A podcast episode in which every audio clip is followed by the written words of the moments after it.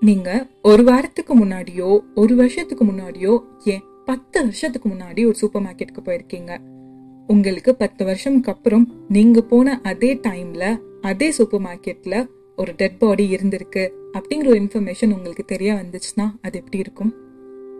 பத்து வருஷம்க்கு அப்புறம் ஒரு டெட் பாடியை ஒரு சூப்பர் மார்க்கெட்ல இருந்து எடுத்திருக்காங்க. வாங்க இது என்ன கதைன்னு பார்க்கலாம். யுனைடெட் ஸ்டேட்ஸ்ல லோவா சிட்டியில் நோஃப்ரில் சூப்பர் மார்க்கெட் அப்படின்னு ஒரு சூப்பர் மார்க்கெட் ரெண்டாயிரத்தி பதினாறு வரை ஃபங்க்ஷன் ஆயிருக்கு.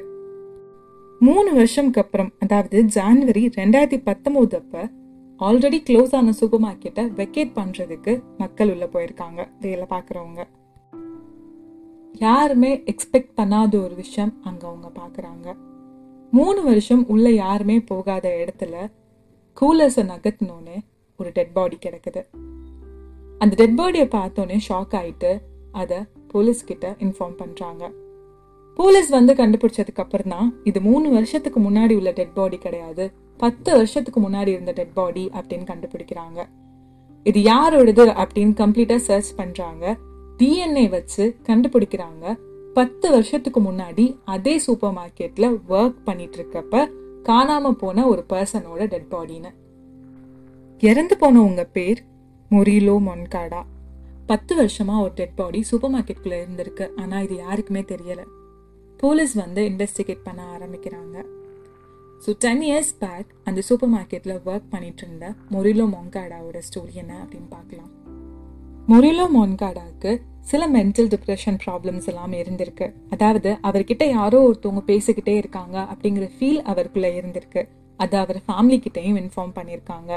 எக்ஸாம்பிளுக்கு அவருக்கு சுகர் சாப்பிடணும் அப்படின்னு தோணுமா? ஆனா யாரோ ஒருத்தவங்க நீ சுகர் சாப்பிடக்கூடாது அப்படின்னு சொல்ற மாதிரி ஃபீல் ஆகுமா? இந்த மென்டல் ஹெல்னஸ் ப்ராப்ளம்ஸ் எல்லாத்தையுமே ஹேண்டில் பண்ண முடியாம டாக்டர்கிட்டேயும் போய் கன்சல்ட் பண்ணியிருக்காரு ஸோ டாக்டரும் ஹாலுசினேஷன் இந்த இஷ்யூஸ் எல்லாத்துக்குமே நான் டேப்லெட்ஸ் எடுத்து தரேன். நீங்க அதை ப்ராப்பரா சாப்பிட்டீங்கன்னா சரியாயிரும் அப்படின்னு சொல்லியிருக்காங்க சூப்பர் மார்க்கெட்லாம் ஷிஃப்ட் வைஸ் தானே ஆஃப் வரும் ஸோ ஒரு பத்து பேர் வேலை பார்க்குறாங்கன்னா ரெண்டு பேருக்கு இன்னைக்கு ஆஃப்னா நாளைக்கு ரெண்டு பேருக்கு ஆஃப் இருக்கும். ஸோ அந்த மாதிரி இவருக்கு ஒரு நாள் ஆஃப் இருந்திருக்கு. அன்னைக்கு வீட்டில் இருந்திருக்காரு. என்ன தோணுச்சுன்னு தெரியல இவருக்கு. திடீர்னு வெளியே கிளம்பி போயிருக்காரு. ஷூஸ் எதுவுமே போடல கையில ஸ்கார்ஃப் எதுவுமே எடுக்கல. வெளியே அவ்வளோ பனி இருந்திருக்கு. எப்பயும் வேலைக்கு போற மாதிரி அன்னைக்கு அவர் சூப்பர் மார்க்கெட்டுக்கு போயிருக்காரு. அதுக்கப்புறம் அவர் இந்த மாதிரி இறந்திருக்கலாம் அப்படின்னு சொல்றாங்க. அதாவது கூலர்ஸ்க்கு மேல ஸ்டோரேஜ் ஸ்பேஸ் இருக்கு. அங்க ஏதாவது ஒரு பொருளை வைக்கிறதுக்கோ எடுக்கிறதுக்கோ ஹெல்பர்ஸ் எல்லாம் வேலை பார்ப்பாங்க. அண்ட் இவருமே அந்த மாதிரி நிறைய டைம் மேல பொருட்களை எடுக்கிறதுக்கு போயிருக்காரு. அந்த நேரத்துல அவர் அங்கிருந்து வலிக்கு கூலர்ஸ்க்கு அந்த பக்கம் செவத்துக்கு நடுவுல விழுந்திருப்பாரு அப்படின்னு சொல்றாங்க. அந்த கூலர்ஸ்க்கும் அந்த செவருக்கும் நடுவுல twelve feet eighteen inch white space இருந்திருக்கு. அதுக்குள்ள விழுந்த இவரு சத்தம் போட்டிருப்பாரு ஆனா அது வெளியே தெரிய வாய்ப்பில்லை. ஏன்னா கூலர்ஸ்ல இருந்து ஆல்ரெடி வர சத்தம் இந்த சத்தத்தை கம்மி பண்ணிருக்கும். அங்க வேலை பார்க்கறவங்க யாருமே அவரை நோட் பண்ணலையா அப்படின்னு கேட்டீங்கன்னா ஆமா சூப்பர் மார்க்கெட்டை க்ளோஸ் பண்ணி போற டைம்ல அவர் அன்னைக்கு நோட் பண்ணிருக்க மாட்டாங்க. ஏன்னா அவருக்கு அன்னைக்கு ஆஃப் தானே. ஸோ அவர் ரெகுலரா வர மாதிரி ஒரு பர்சனா இருந்தா கண்டிப்பா கண்டுபிடிச்சிருப்பாங்க. ஆனா அவர் அன்னைக்கு ஆஃப்னால அந்த சூப்பர் மார்க்கெட்டை க்ளோஸ் பண்ணி அவங்க போயிட்டாங்க. கிட்டத்தட்ட உயிரோட புதைக்கப்பட்ட மாதிரி அவரோட நிலைமை ஆயிருக்கு. அதே சூப்பர் மார்க்கெட்ல டெய்லி நிறைய பேர் அங்க வந்துட்டு வந்துட்டு போயிருப்பாங்க. ஆனா யாருனாலையுமே அவர் அங்க கஷ்டப்பட்டுட்டு இருக்காங்க அப்படிங்கிற ஒரு விஷயத்த கண்டுபிடிக்க முடியவே இல்லை. ஃபேமிலியும் மென்டல் ஹெல்னஸ்னால அவன் எங்கேயோ போயிருக்கான். பட் உயிரோட இருப்பான் அப்படின்னு நினைச்சிட்டு இருந்திருக்காங்க. பட் பத்து வருஷம்க்கு அப்புறம் அவங்க பையன் இறந்து போன ஒரு விஷயத்த அவங்களால ஏத்துக்கவே முடியல.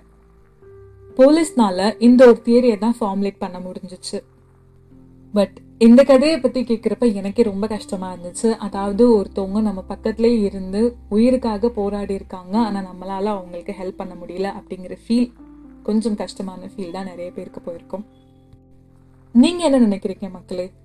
அவரை யாராவது ஒருத்தவங்க வேணும்னே அங்கே தள்ளி விட்டுருப்பாங்க அப்படின்னு நினைக்கிறீங்களா? இல்லை அவர் மென்டல் டிப்ரெஷன் இஷ்யூனால அவரே அந்த பக்கம் போய் கீழே விழுந்து சாகணும் அப்படிங்கிறதுனால இந்த முயற்சியை எடுத்திருப்பாங்க அப்படின்னு நீங்கள் நினைக்கிறீங்களா? அட்டாப்சியில் அவங்கள வேற யாரோ கொலை பண்ண மாதிரிலாம் காட்டல.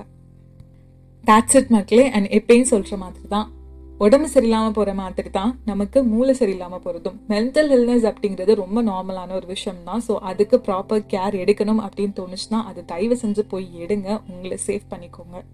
நெக்ஸ்ட் இன்னொரு கான்டென்ட்டோட நான் உங்களை மீட் பண்ணுறேன் அது வரைக்கும் நம்மளோட சேனலில் இருக்கிற எல்லா கான்டென்ட்டுமே கேட்டு என்ஜாய் பண்ணுங்கள் மறக்காமல் இன்ஸ்டாகிராம் பேஜில் என்னோட ஹேண்டில் போய் ஃபாலோ பண்ணுங்கள் எனக்கு ஃபீட்பேக் அனுப்புங்க. And care and spread love